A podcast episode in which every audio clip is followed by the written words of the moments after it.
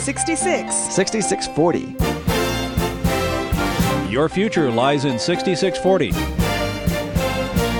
66 books by 40 authors, and yet we now discover it's an integrated message system from outside our time domain. Welcome to 6640, the ministry outreach of Koinonia House and Koinonia Institute. Today's Bible teacher is Chuck Missler, connecting the Bible to your life and the world around you. In today's study, Chuck completes his teaching on the book of Lamentations, chapters 3 through 5.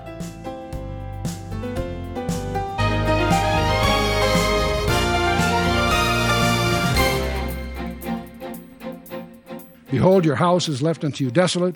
And 38 years later, after that declaration, Jerusalem is again destroyed, not by the Babylonians, by the Romans. Very similar situation. But the final verse is I, this is the triumph of all history, still coming. For I say unto you, ye shall not see me henceforth, till ye shall say, Blessed is he that cometh in the name of the Lord. Indeed they will, and indeed he will. Till, you always want to watch these untils. They're key milestones. We'll get into chapter 3, which is going to be about the hope of the people of God. The hope is that their chastisement would be for their own good. The real theme here is that better day will dawn for them. This is the heart of Jeremiah's short little book called Lamentations. This gives a positive framework around which all the other chapters revolve. The blackness of sin and suffering are in chapters 1 and 2 and 4 and 5 are a backdrop to a sparkling contrast of God's love in chapter 3. And it differs markedly from the first two. Instead of 22 verses, 66, three times the others, which I think is in itself significant. It's organized, it's Jeremiah's response in terms of his afflictions, his hope, and his prayer. That's the three divisions of chapter 3. Jeremiah continues, I am the man that, seen, that hath seen affliction by the rod of his wrath.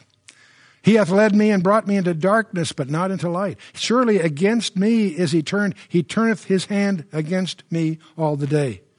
My flesh and my skin hath he made old. He hath broken my bones.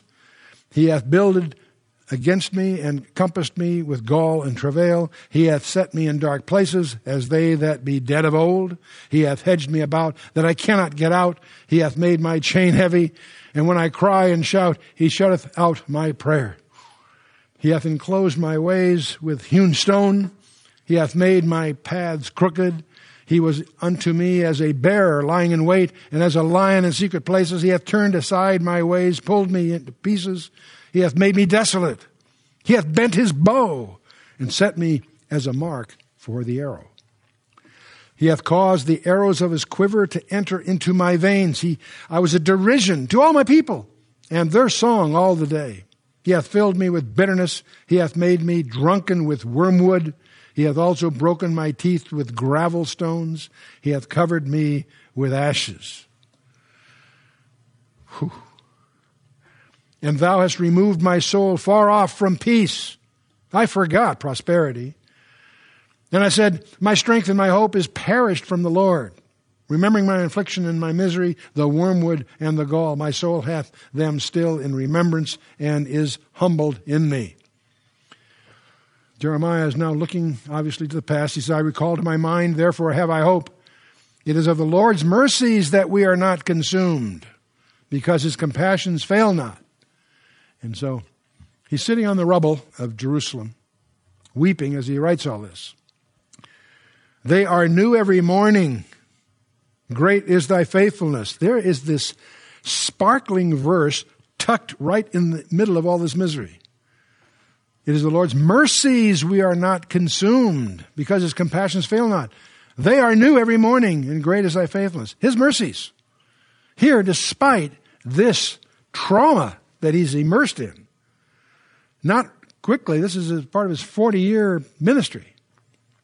His compassions fail not, they are new every morning. Great is thy faithfulness. It's astonishing to see this great man of God plunged into this darkness and this abuse, able to keep focus on God's mercies. The Lord is my portion, saith my soul. Therefore will I hope in him. Boy, if there's something we need to remember out of Lamentations, it's probably verses 22 through 24. Wow. Deserved deliverance. That's really what he's saying. No, what's the reason they've even survived is because of the faithfulness of God. He had promised Abraham that he would make a nation come from him, and this was that nation. See, Jeremiah is gaining his strength by understanding the pattern of history here. He promised Moses that he would bring them into the land. He had promised Joshua that he would establish them there. He promised David that there would come one in his line to reign on the throne forever. Jeremiah never lost sight of that. See, the prophets all had said that God would not utterly destroy the people, but that he would judge them for their sin. God is faithful and he has judged them, but he will not utterly destroy them.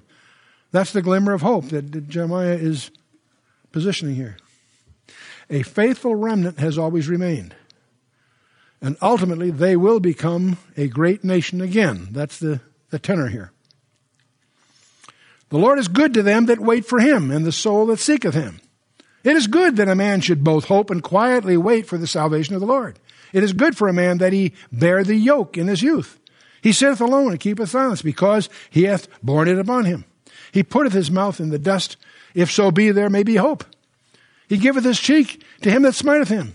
He is filled with reproach. For the Lord will not cast off forever. But though he cause grief, yet he, will he have compassion according to the multitude of his mercies. Amazing position for Jeremiah in his predicament. For if doth not afflict willingly, or grieve the children of men, to crush under his feet all the prisoners of the earth, to turn aside the right of a man before the face of the Most High, or his senior is what it really means, to subvert a man in his cause, the Lord approveth not. Who is he that saith, and it cometh to pass when the Lord commandeth it not? Out of the mouth of the Most High proceedeth not evil and good? Wherefore doth a living man complain, and a man for the punishment of his sins? Let us search and try our ways and turn again unto the Lord. Let us lift up our heart with our hands unto the God in the heavens. We have transgressed and have rebelled. Thou hast not pardoned. Thou hast covered with anger and persecuted us. Thou hast slain and thou hast not pitied. Thou hast covered thyself with a cloud that our prayer should not pass through.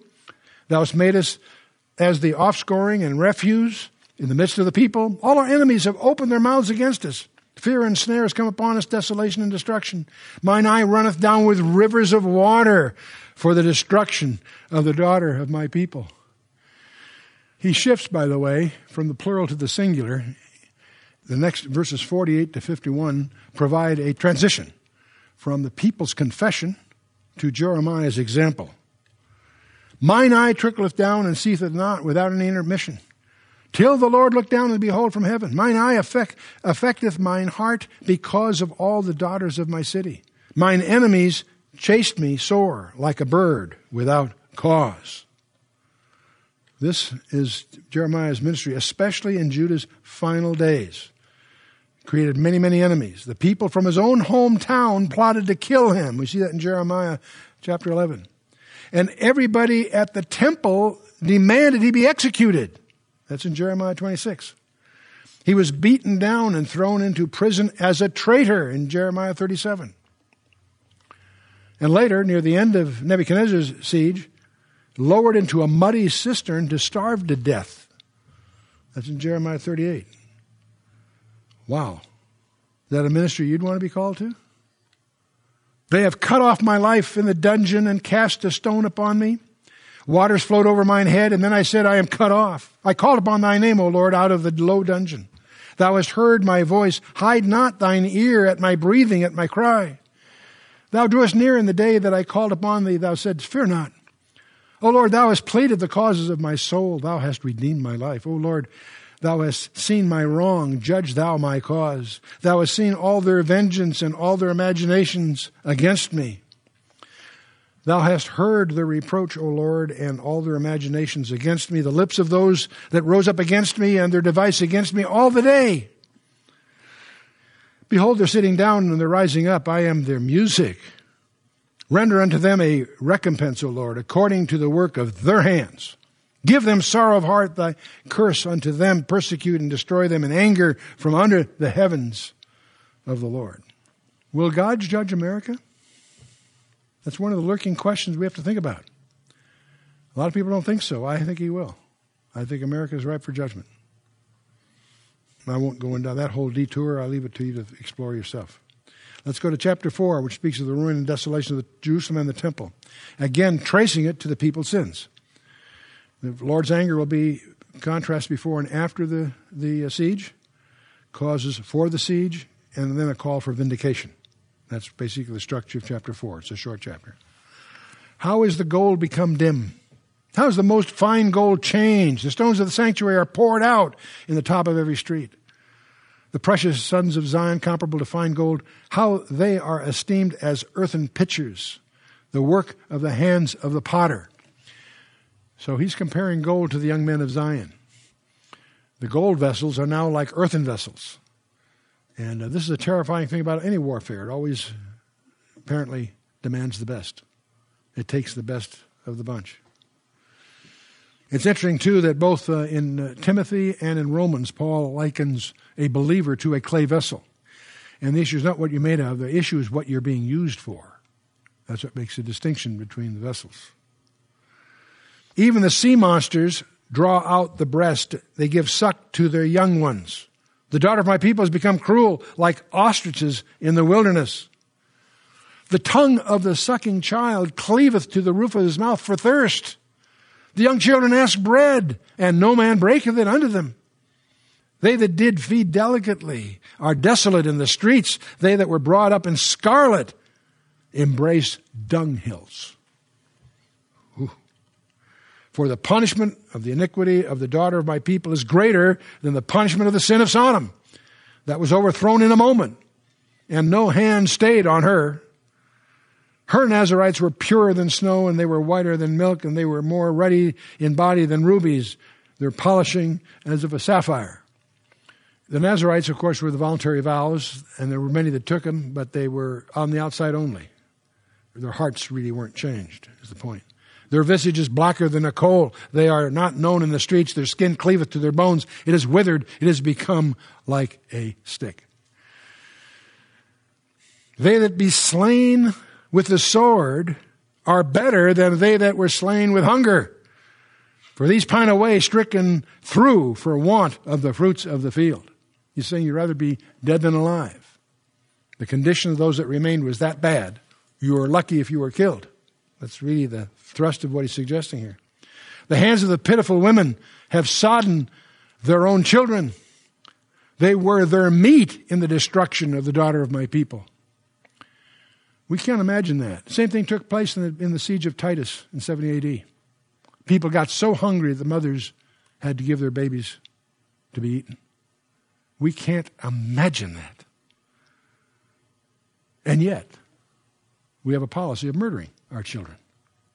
Most dangerous place for an American to be is in the womb of his mother. He's got one chance in four of being murdered. It's higher than the other statistic. The Lord hath accomplished his fury. He hath poured out his fierce anger, hath kindled a fire in Zion, and it hath devoured the foundations thereof. The kings of the earth and all the inhabitants of the world would not have believed that the adversary and the enemy should have entered into the gates of Jerusalem for the sins of her prophets. Oh boy. The sins of her prophets and the iniquities of her priests. They have shed the blood of the just in the midst of her. This is a tragic example of the far reaching impact of corrupt spiritual leadership. Here it's prophets and priests. The problem in America starts at the pulpits of America. How many pulpits do you have to visit before you ever even hear any discussion of sin, the blood of Christ, and his redemption? For the sins of our prophets and the iniquities of our priests, they have shed the blood of just in the midst of her. All this misery is a result of a, it's all laid at the feet of the spiritual, the corrupt spiritual leadership. They have wandered as blind men in the streets. They have polluted themselves with blood so that men could not touch their garments. You see, because the false prophets and priests did not tell the people the truth, they are guilty of murder. That's God's estimate of it. A preacher who does not preach the Word of God and tell the people how to be saved can be put in the same classification. How our own churches have lost sight of what they're all about. They cried unto them, Depart ye, it is unclean. Depart, depart, touch not. When they fled away and wandered, they said among the heathen, They shall no more sojourn there. The anger of the Lord hath divided them. He will no more regard them. They respected not the persons of the priests. They favored not the elders. As for us, our eyes have yet failed for our vain help. In our watching, we have watched for a nation that could not save us. They hunt our steps that we cannot go in our streets. Our end is near, our days are fulfilled, for our end is come. The first cause of Jerusalem's siege was the sin of the prophets and priests. The second cause was the futility of foreign alliances. Okay? Instead of trusting in God, Jerusalem had turned to Egypt for protection from Babylon. But Jeremiah in Jerusalem and Ezekiel in Babylon had warned against the futility of trusting in Egypt for protection. And of course, this false hope brought bitter grief when Babylon's armies, swifter than eagles, finally captured Jerusalem, pursued those that were trying to escape, and the end came. Our persecutors are swifter than the eagles of heaven. They pursued us upon the mountains. They laid wait for us in the wilderness. The breath of our nostrils, the anointed of the Lord, was taken in their pits, of whom we said, Under his shadow we shall live among the heathen. Rejoice and be glad, O daughter of Edom. Edom being their enemies, right? Remember? Rejoice and be glad, O daughter of Edom, that dwellest in the land of Uz. The cup also shall pass through unto thee. Thou shalt be drunken, and thou shalt make thyself naked. The punishment of thine iniquity is accomplished, O daughter of Zion. He will no more carry thee away into captivity. He will visit thine iniquity, O daughter of Edom, and he will discover thy sins. And so we're going to see there's, there's going to be a permanent switch here. Contrast with Edom and Israel. The present condition, Edom is rejoicing and Israel's being punished, right? The future condition, Israel will be restored, Edom will be punished. That's really what he's saying here. They're going to finally get theirs. That's going to take a while. Edom is continually their enemy. Herod was an Edomite. Idumean is a term, but it means an Edomite. The enemies of Israel, always the enemies of Israel. Chapter 5, the final wrap up, okay? This is a prayer that Zion's reproach may be taken away in the repentance and recovery of the people. The remnant's response is prayer for remembrance and a prayer for restoration. Two parts. The first four chapters were acrostics, chapter 5 is not. The first four chapters frequently use the Kina meter, the 3 plus 2, the limping meter as they call it. Chapter 5 does not. Three of the first four chapters begin with the alas, from which we get the book gets, actually gets its name. Chapter 3 is the only exception among the acrostic, uh, among those acrostic ones, but chapter 5 does not. This chapter begins and ends with a prayer in chapter 5, Jeremiah has presented the response that the remnant needed to make to God. This is what we're going to focus on. God's chastisement was intended to lead to repentance. Let's jump in. Remember, O Lord, what is come upon us. Consider, behold, our reproach. Our inheritance is turned to strangers, our houses to aliens. We are orphans and fatherless, our mothers are as widows. We have drunken our water for money. In other words, they have to pay for the water they drink. Our wood is sold unto us. So even the basic essentials they have to purchase. Our necks are under persecution. We labor and have no rest. We have given the land to the Egyptians and to the Assyrians to be satisfied with bread. Our fathers have sinned and are not, and we have borne their iniquities. The servants have ruled over us. There's none that doth deliver us out of their hand. We get our bread, with the peril of our lives because of the sword of the wilderness. Our skin was black like the oven because of the terrible famine. They ravished the women in Zion and the maids in the cities of Judah. Princes are hanged up by their hand. The faces of elders were not honored. They took the young men to grind, and the children fell under the wood. See, the women ravished, the princes hanged, they lost everything. The young men survived because they're put to slavery. The elders have ceased from the gate, the young men from their music. The joy of our heart has ceased. Our dance is turned into mourning. The crown is fallen from our head. Woe unto us that we have sinned. For this our heart is faint. For these things our di- eyes are dim. Because of the mountain of Zion, which is desolate, the foxes walk upon it. Thou, O Lord, remainest forever, thy throne from generation to generation. Wherefore dost thou forget us forever, and forsake us for so long time? Turn thou us unto thee, O Lord, and we shall be turned. Renew our days as of old. But thou hast utterly rejected us. Thou art very wroth against us. Wow. This was not a doubting cry from a discouraged remnant.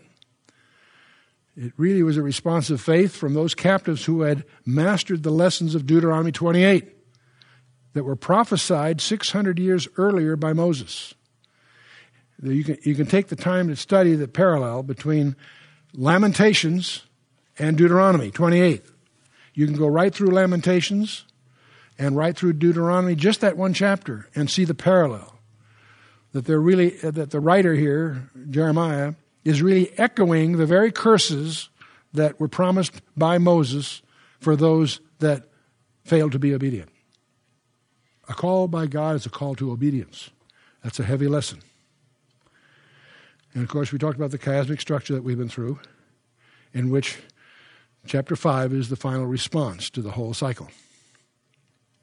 Okay, the first four chapters were acrostics, chapter 5 wasn't. First four ch- chapters are frequently used the Kina meter, the, the, three, the, the limping meter as they call it. Chapter 5 does not. Three of the first four chapters begin with the alas term that opens the chapter. Chapter 5 does not. Chapter begins and ends with a prayer. Verse 1 and verse 21 are prayers in chapter 5. And in chapter 5, Jeremiah presents the response that the remnant needed to make to God. And the key idea is that God's chastisement, not wiping them out, it's intended to lead to repentance. And the Great Tribulation is the same thing.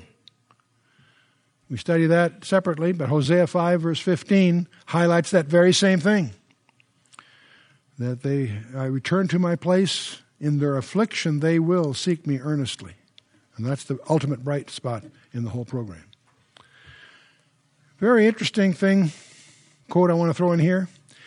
But Daniel Webster, if, if religious books are not circulated among the masses and the people do not turn to God, I do not know what is to become of us as a nation. If truth be not diffused, error will be. If God and His Word are not received, the devil and his works will gain ascendancy. If, if the evangelical volume does not reach every hamlet, the pages of a corrupt and licentious literature will. If the power of the gospel is not felt through the length and breadth of the land, anarchy, misrule, degradation, misery, corruption, and darkness will reign without mitigation or end. Daniel Webster's prediction. If God's word doesn't go out through the land, pornography and whatever else will. Ben Franklin also points out the longer I live, the more convincing proofs I see of the truth that God governs in the affairs of men. So there you have it. Let's stand for a closing word of prayer. Well, Father, we tremble as we realize how far we have fallen, how blessed we were as a nation with the founding fathers that knew your word, that used your word as a foundation. And for several centuries, Father, you have blessed us with the peace and abundance that are the envy of the world. And our response to you has have been one of ingratitude, of presumption, of arrogance. Oh, Father, we also acknowledge the vacancies in our pulpits, vacancies of your word, vacancies of your gospel. How far we have to travel to find those that plead the shed blood on our behalf. That precious blood shed so long ago. Father, we would pray that through your Holy Spirit you would reignite in every one of us a new hunger, a new passion for your word, that we each might grow in grace the knowledge of our Lord and Savior, that we each might look to your word as our security during the turbulent and troubled times that lie ahead. We do pray, Father, that you would, through your Holy Spirit, give us the commitment, the tenacity, the obedience of Jeremiah. That whatever comes, however dark it might be, we might never lose sight of who you are and what your purposes are in our lives. We do pray, Father, that you would draw us ever closer to you, that we might not fall behind or get ahead, that we would stay in step with what you have for us. We pray, Father, that through your Holy Spirit, you would illuminate the path ahead that we might indeed, truly walk with you as we commit ourselves without any reservation whatsoever into your hands in the name of Yeshua,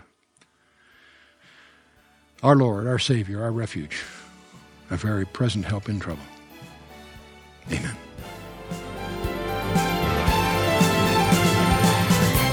You've been listening to 6640, the ministry outreach of Koinonia House and Koinonia Institute. Today's Bible teacher was Chuck Missler, teaching through the book of Lamentations. Download the new K House TV app to access an ever growing collection of free resources. Visit the Apple or Android App Store and search K House TV on your Roku or Fire TV streaming device. Thank you for listening to 6640 and for your continued prayerful support of this ministry. Until next time, when we begin a new series, may God bless you with the knowledge of His Son, Jesus Christ, as you study His Word.